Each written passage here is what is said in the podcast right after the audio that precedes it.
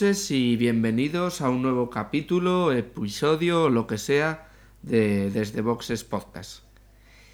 Estamos casi todos los habituales, eh, faltándonos como en estos últimos capítulos Emanuel, y en esta ocasión tampoco puede estar con nosotros Gerardo. Pero aquí seguimos al pie del cañón, manteniendo el taller abierto, el boxes abierto, y está con nosotros Dani, buenas noches. Hola, buenas a todos. Agustín, buenas noches. Hola, buenas noches. Y Osvaldo. Buenas noches a todos. Con este primer saludo hacemos una pequeña parada para repostar y poner una promo y continuamos. La promo. Promo. Los Simpsons. Torpes para todo. Torpe con Windows. Torpe con Mac. Torpe con el delantal. Torpe con la metafísica. Torpe con los móviles. Torpe en el deporte. Torpemente hablando.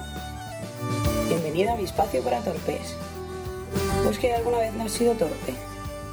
Podéis encontrarme en torpesparatodo.wordpress.com o podéis contactarme en torpesparatodo.gmail.com Hasta pronto.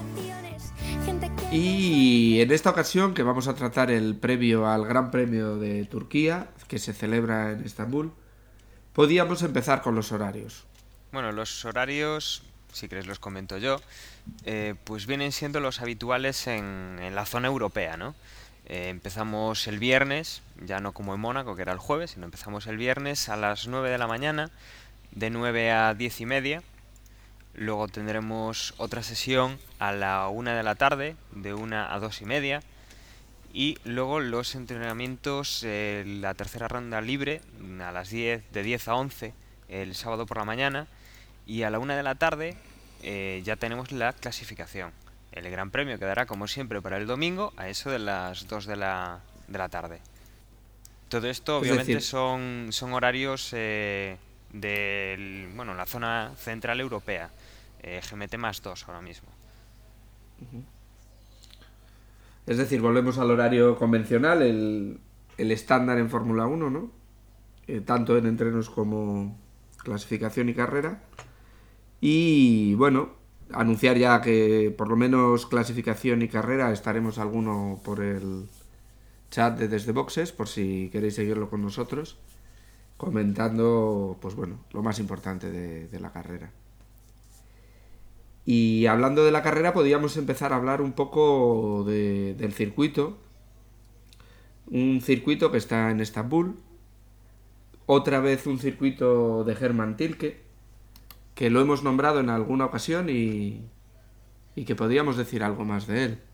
Vamos a ver, pues eh, Hermann Tilk, bueno, hoy por hoy es uno de los de los diseñadores de circuitos que más está sonando porque tiene varios de los de los últimos construidos y por hacer así pues una bueno, un recordatorio de los que hay ahora mismo en el mundial, pues por ejemplo en el 2008 eh, diseñó, entre comillas, porque recordemos que es semiurbano, el de Valencia, eh, un circuito que bueno que transcurre en la zona de los puertos, si mal no recuerdo, y utiliza mitad y mitad.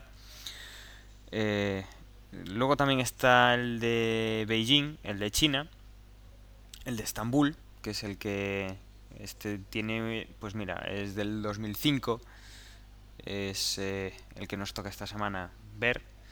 En el 2004 eh, se apuntó también el, el otro de China, el de Shanghái y el de Bahrein.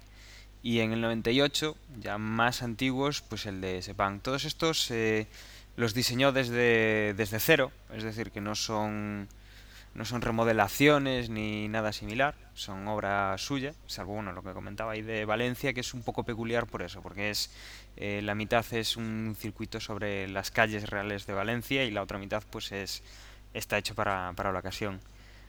y la verdad es que tiene varios proyectos en Corea, Moscú, en Kazajistán, en Venezuela, en la India y bueno, hoy por hoy pues es uno de los eh, de los que suenan para, para remodelar varios de los circuitos ya míticos, ¿no?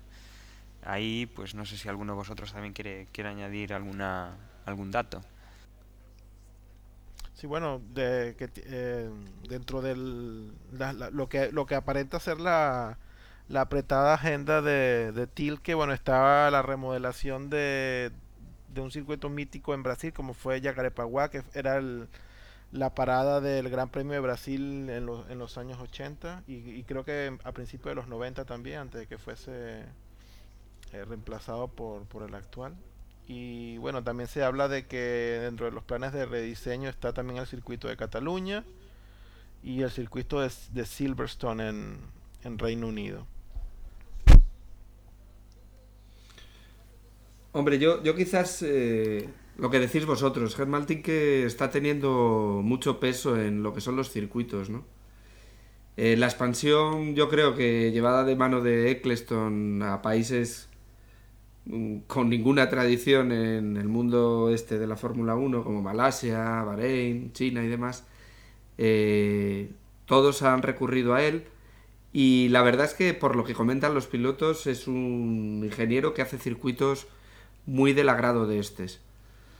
Porque, bueno, eh, tienen siempre alguna recta muy larga, si no son dos, y siempre tiene algún alguna curva, algún par de curvas que, les ponen las cosas un poco difíciles a los pilotos y, esto les gusta, claro. Sí, bueno, es, es, un poco contradictorio, ¿no? Porque es un, es un, un diseñador que hace circuitos que a, lo, que a los pilotos, los pilotos tienden a gustar de los circuitos que, que, que Herman Tilke diseña, pero sin embargo la afición siempre se crea un poco de controversia respecto a la afición, porque dice que, que los circuitos son un poco monótonos, no son rápidos, y cuando hay eh, eh, sectores que son rápidos, pues siempre hace algo en el diseño para que bajar un poco la velocidad. Entonces, bueno, siempre está esa dualidad en que la afición dice que son circuitos monótonos, pero al mismo tiempo algo bueno tienen que tener porque los pilotos siempre hablan bien respecto a sus diseños. Entonces, bueno, quizás esa dualidad es lo que lo hace un poco único, ¿no? Si acaso centrarnos en el que nos toca ahora, en el, en el de Turquía, en el de Estambul. Y, ahí quizás eh, comentar que en la curva 8 es donde se encuentra esa curva con cierto carácter en, este circuito. Es una curva con varias geometrías, con, es una curva muy abierta que acaba cerrándose y que si no se toma muy bien esa curva acaba machacando las ruedas, sobre todo la delantera izquierda, que es la que, que queda por dentro y suele suele hacer los planos y da problemas a la larga si no se toma bien esa curva. Pero la curva 8 es la sucesión de 4. Bueno, la, es una curva con cuatro vértices, mejor dicho. Sí, sí, exacto. Tiene varias geometrías y va de bastante abierta a de repente una curva bastante cerrada. Y si esa curva no se toma bien, suele generar problemas en, en las ruedas y por lo tanto luego en, el dominio del coche, claro. Esa, esa curva, la que habláis, la 8, pues estoy viendo aquí eh, en, la página oficial, suele venir muy bien, muy bien detallado los, estas cosas, ¿no? Y, por ejemplo, para que os hagáis una idea, en esta primera esquina se entra a 271 km por hora en sexta. Eh, la fuerza G eh, para quien no lo sepa, la fuerza G es por cuánto se, se multiplica la fuerza de la gravedad en, en un giro, en un, en un despegue, por ejemplo, en los aviones, en los transbordadores espaciales. Y básicamente es eh, lo que pesaría tu cuerpo o lo que pesa tu cuerpo en esa situación. eh, lo suelen poner en la, en las retransmisiones, un, una bola que, que, se va moviendo, ¿no? Que representa pues eso, el, la fuerza. Para mm, lo más fácil de ver es la cabeza del piloto, que es lo que menos agarrado va al habitáculo, al cuerpo. Eh, en ese momento, si pesa 10 kilos, pues en la curva 8 pesaría 3,68, es decir, 10 eh, kilos por 3 veces, 3,68 veces la fuerza de la gravedad. Esos 10 kilos se pasarían a ser 36 eh, kilos. en la curva, en, la, en, el segundo pico, eh, ya se multiplica por 4,48. En el tercero ya mm, rebaja un poco, ¿no? 4,28 y luego vuelve a unos 2,64. Eh, solo hay una curva en el circuito que se acerque a estas mediciones, que son pues de 3,76. Eh, esto desgasta muchísimo. Eh, imaginaros pues que vais en, en, un coche y la curva eh, os está. tenéis que hacer fuerza para manteneros en, en el medio del coche, agarrados al coche. Es decir, que aparte de tener que trazarla muy bien, es muy complicado el, el ir cómodo en, dentro de la cabina, del habitáculo, tienes que levantar tu propia cabeza que en vez de pesarte, pues eso, 10 kilos, pues te pesa 40, 40 o, más incluso. Entonces es muy, muy duro, complicado y, bastante espectacular, la verdad, cuando los ves pasar, porque todas estas curvas, eh, si decíamos que se entraba a 2.71, en el siguiente ángulo eh, marca 2.70, 2.62 y se sale a 2.81 kilómetros por hora. Con lo cual, como veis, pues es una curva muy rápida, muy fuerte y, la verdad es que se han visto se han visto pues salidas bastante bastante ajustadas, ¿no? Pisando piano y, y bueno, la verdad es que a mí me parece espectacular. Es una de las curvas más impactantes para mí de todo el, de todo el mundial, ¿no?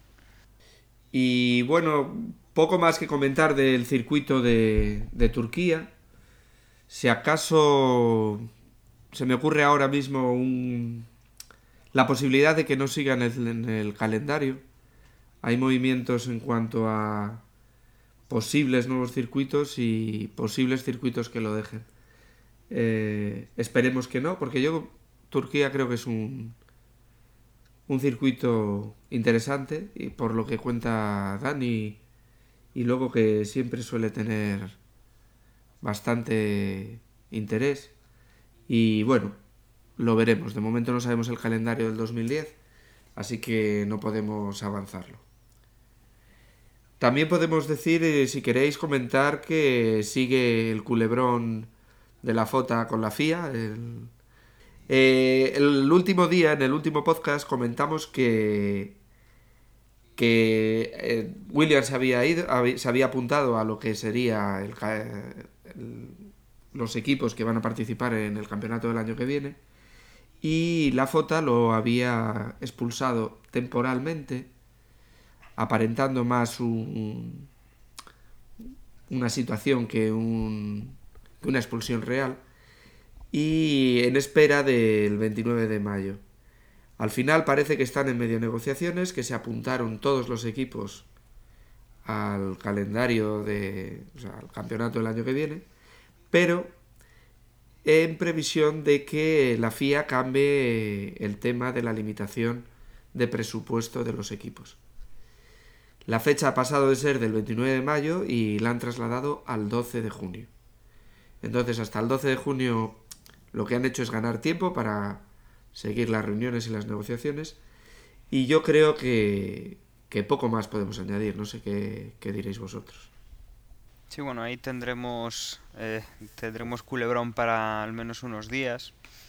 Están a ver quién quién es más niño, ¿no? Con eso que dices tú, de hacer un poco el teatro, de que si, si William se desmarca, ahora no lo queremos en nuestra asociación. Entonces, cuando eso, cuando cuando se llegue a la a la decisión final, pues mira, tendremos el final de un culebrón hasta cierto punto estúpido que están manteniendo eh, ahora de pues que sí, pues que no, que si el límite para arriba, que si el límite para abajo. Y, eso pues no está, yo creo que no, no está ni beneficiando ni va a beneficiar si hay un cisma como comentábamos el otro día. y esperemos eso, que se resuelva pronto y, saber también después qué, nuevos equipos entran en la Fórmula 1, ¿no? Tenemos ahí ya varios equipos inscritos y, es de lo que se debería estar hablando. Y muchos rumores, muchos rumores de equipos, porque yo hoy, por ejemplo, he leído que Alexander Burth, eh, antiguo piloto, pero vamos, no muy antiguo, sino relativamente reciente, que podría ser el, el o sea, el que dirija uno de los equipos que va a entrar, no sé. Hay muchos rumores y y yo creo que hay, o sea, el problema está en el límite de presupuesto, porque los grandes no quieren eh, funcionar así y como comentó Gerardo en el anterior capítulo, en el que la Fórmula 1 no se puede convertir en una GP3 eh, en el que cualquiera no es un campeonato de, pilotos ni, monomarca, es, un campeonato de tecnología y de desarrollo y, para eso se necesita también a los equipos grandes y que aporten grandes cantidades de dinero. Esperemos que se solucione y esperemos que aunque haya nuevos equipos, que creo que serán bienvenidos, eh, no sé, yo por lo menos los equipos clásicos y grandes, espero que sigan ahí con nosotros. Ahora, yo creo que dado el, tenor que hemos visto desde que empezó, desde que empezó la, campaña de este año, pues si se soluciona este problema, yo no dudaría que al cabo de dos semanas eh, se suelte otra liebre y, tengamos un culebrón diferente por alguna otra cosilla que alguno de los dirigentes eh, diga en algo, o comente. Así que, si bien es cierto que todos esperamos que esto se solucione, yo honestamente no creo que que el culebrón de alguna forma termine. Algo saltará, algo dirán que no, no le guste a otro y, seguiremos comentando, y seguirán habiendo carreras y seguiremos nosotros haciendo los podcasts y comentando de que algo pasó, algo dijeron, algo no dijeron y, seguirán los problemas tras bastidores, pienso yo. Que en nada, como ya también hemos comentado, en, nada beneficia al espectáculo. Sí, pero al mismo tiempo, como comentábamos otras veces, eh, sirve para llenar páginas y, horas de televisión.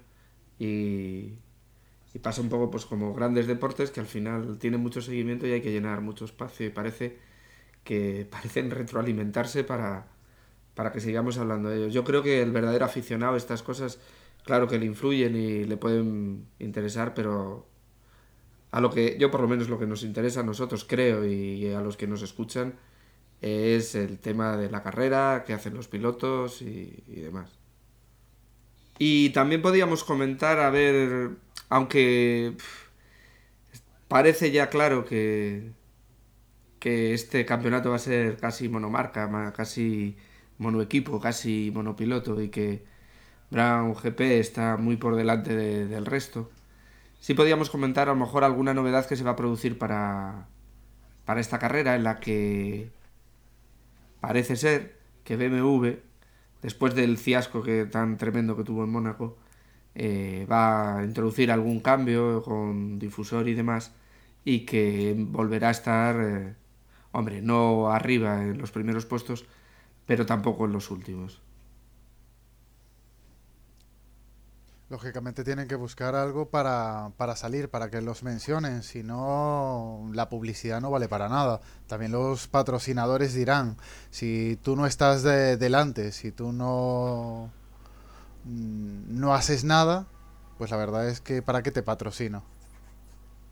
Lo importante es que te vean, que luzcas la marca y, y que estés ahí. Si no es una ruina. Mira, esto que hablas esto que hablas ahora de los patrocinadores, también hay rumores de que, de que Mercedes quiere que aparezca su, su logotipo más grande en el equipo Brown GP, porque claramente eh, tiene más, más publicidad ahora que con el propio McLaren.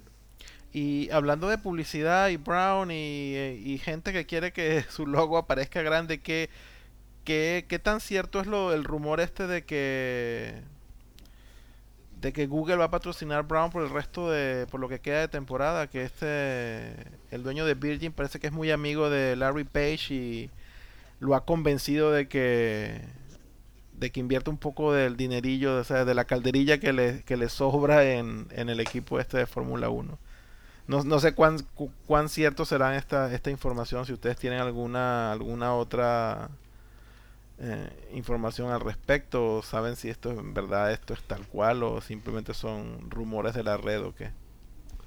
Yo lo había escuchado tal y como dices en tu segunda parte, es decir, que, que Richard Baranson, pues hablando con, con Larry Bates, pues sí que le había comentado de que se metiera en el equipo a, patrocinar, ¿no? Pero bueno, eh, yo creo que llevamos ya un par de grandes premios y los, los Browns siguen igual de blancos e inmaculados y, y poco, poco se ha añadido, ¿no? La publicidad de Terminator, de la película, que tampoco es que se note demasiado, tenían allí el logo y tal, y poco más, o sea, no, ahora mismo es como si no les, no les surgiese la necesidad de tener eso, unos patrocinadores estables y en condiciones. Entonces, bueno, es parte de, de eso que se produce antes de empezar a hablar de, de los destinos de los pilotos. De aquí a dos, tres meses estaremos hablando de dónde va cada piloto, de si Alonso sí que se va ya para Ferrari, que si no se va, que si Hamilton dice cualquier otra historia. Bueno, o sea, es eh, la prensa rosa de, de la Fórmula 1 y bueno, pues esta temporada toca ver a quién, qué novia le ponemos a Brown como patrocinador, ¿no?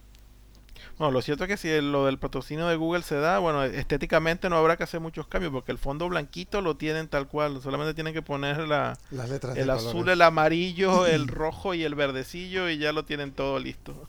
Yo apuesto por Google, ¿eh? O sea, si, si tiene que decorar un coche, yo creo que nos tiene muy sorprendidos eh, muchos días cuando celebra algún tipo de celebración en su página web de forma muy sencilla, pero, pero, pero tiene diseños solo de la palabra Google estupendos y puede hacer algo muy, muy vistoso en un coche. ¿eh? Google con un logotipo de, de coche de Fórmula 1. Sí, sí, eso seguro. Eso si lo pone, si se va para un lado, seguro que aparece en el otro. Y luego de publicidad, eh, el Banco de Santander ha firmado con Ferrari para para el 2010, ¿no? ¿O es el 2011? Ahora ya estoy un poco, no estoy seguro. Pero Botín ha firmado la publicidad con Ferrari, dejando McLaren. Y hay que recordar que de la mano del Banco de Santander llegó Fernando Alonso a, a McLaren. Pero no creo que tampoco lleve como cláusula eso. Bueno. Supongo que no, pero bueno. su- Más bien será alejamiento. Su pequeña presión debe hacer, digo yo. Pero también más bien será alejamiento de McLaren porque mm, eso, tampoco es que McLaren estos dos años fuera un, un equipo tranquilo, rentable para la publicidad, más bien mala publicidad. Hombre, no, en el mundo británico el, el gra- el campeonato del año pasado se valoró muy positivamente y hay que recordar que el Banco de Santander tiene el Banco ABI.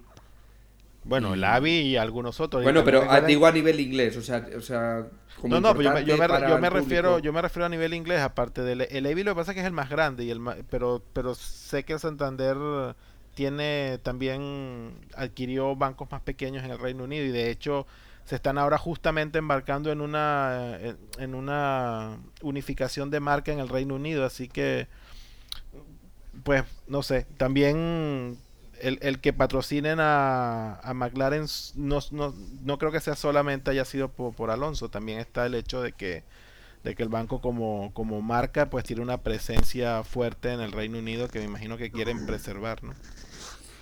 Y ahora que van a por el mercado italiano. El cambio de rumbo, No digo, a. Ferrari.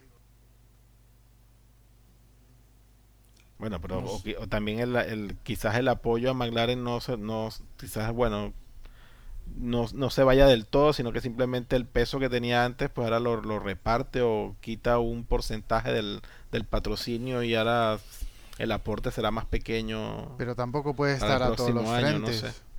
Porque piensa No tú, sé, estamos especulando, yo tampoco tengo No, pero te digo, aquí ahora mismo- especulando yo. ahora mismo la mitad de los grandes premios se supone que están patrocinados por el, el- Santander. O por lo menos en la mayoría de los fondos de, de entrega de premios aparece el logotipo del Santander. Creo que recordar el de, el de China y el de Bahrein estaba de fondo el, el- eso, el gran premio de Banco Santander y tal. Entonces, si está patrocinando los grandes premios así, eh, la mayoría, o los menos rentables, eh, está patrocinando a McLaren, aunque deje un porcentaje de McLaren, si ahora se va a Ferrari, pues son muchos frentes abiertos. Bueno, yo este comentario solo era para, para incidir en los rumores de Alonso en Ferrari, que creo que es uno de estos deseos más ocultos. Si estuviera Gerardo no, no lo diría así, pero yo creo que, que nosotros sí que tenemos ganas, por lo menos de que tenga un coche competitivo y, que esté dando guerra a, a los que estén arriba, ¿no? Y también, bueno, podríamos hacer una pequeña pausa y continuamos eh, después de esta pequeña promo. La otra promo. We wish you a happy podcast. We wish you a happy podcast. We wish you a happy podcast and a happy new hour and a happy new hour. A two and a half Fucking shit. fucking shit. I say it again. Two hours and a half podcast. The real fucking shit. Fucking shit. Dos horas y media. The podcast. Fucking shit. http Punto arriba, punto abajo. Raya rara, raya rara. dos horas y media punto blogspot.com Fucking shit. Y qué mejor manera de continuar que continuar con nuestra porra.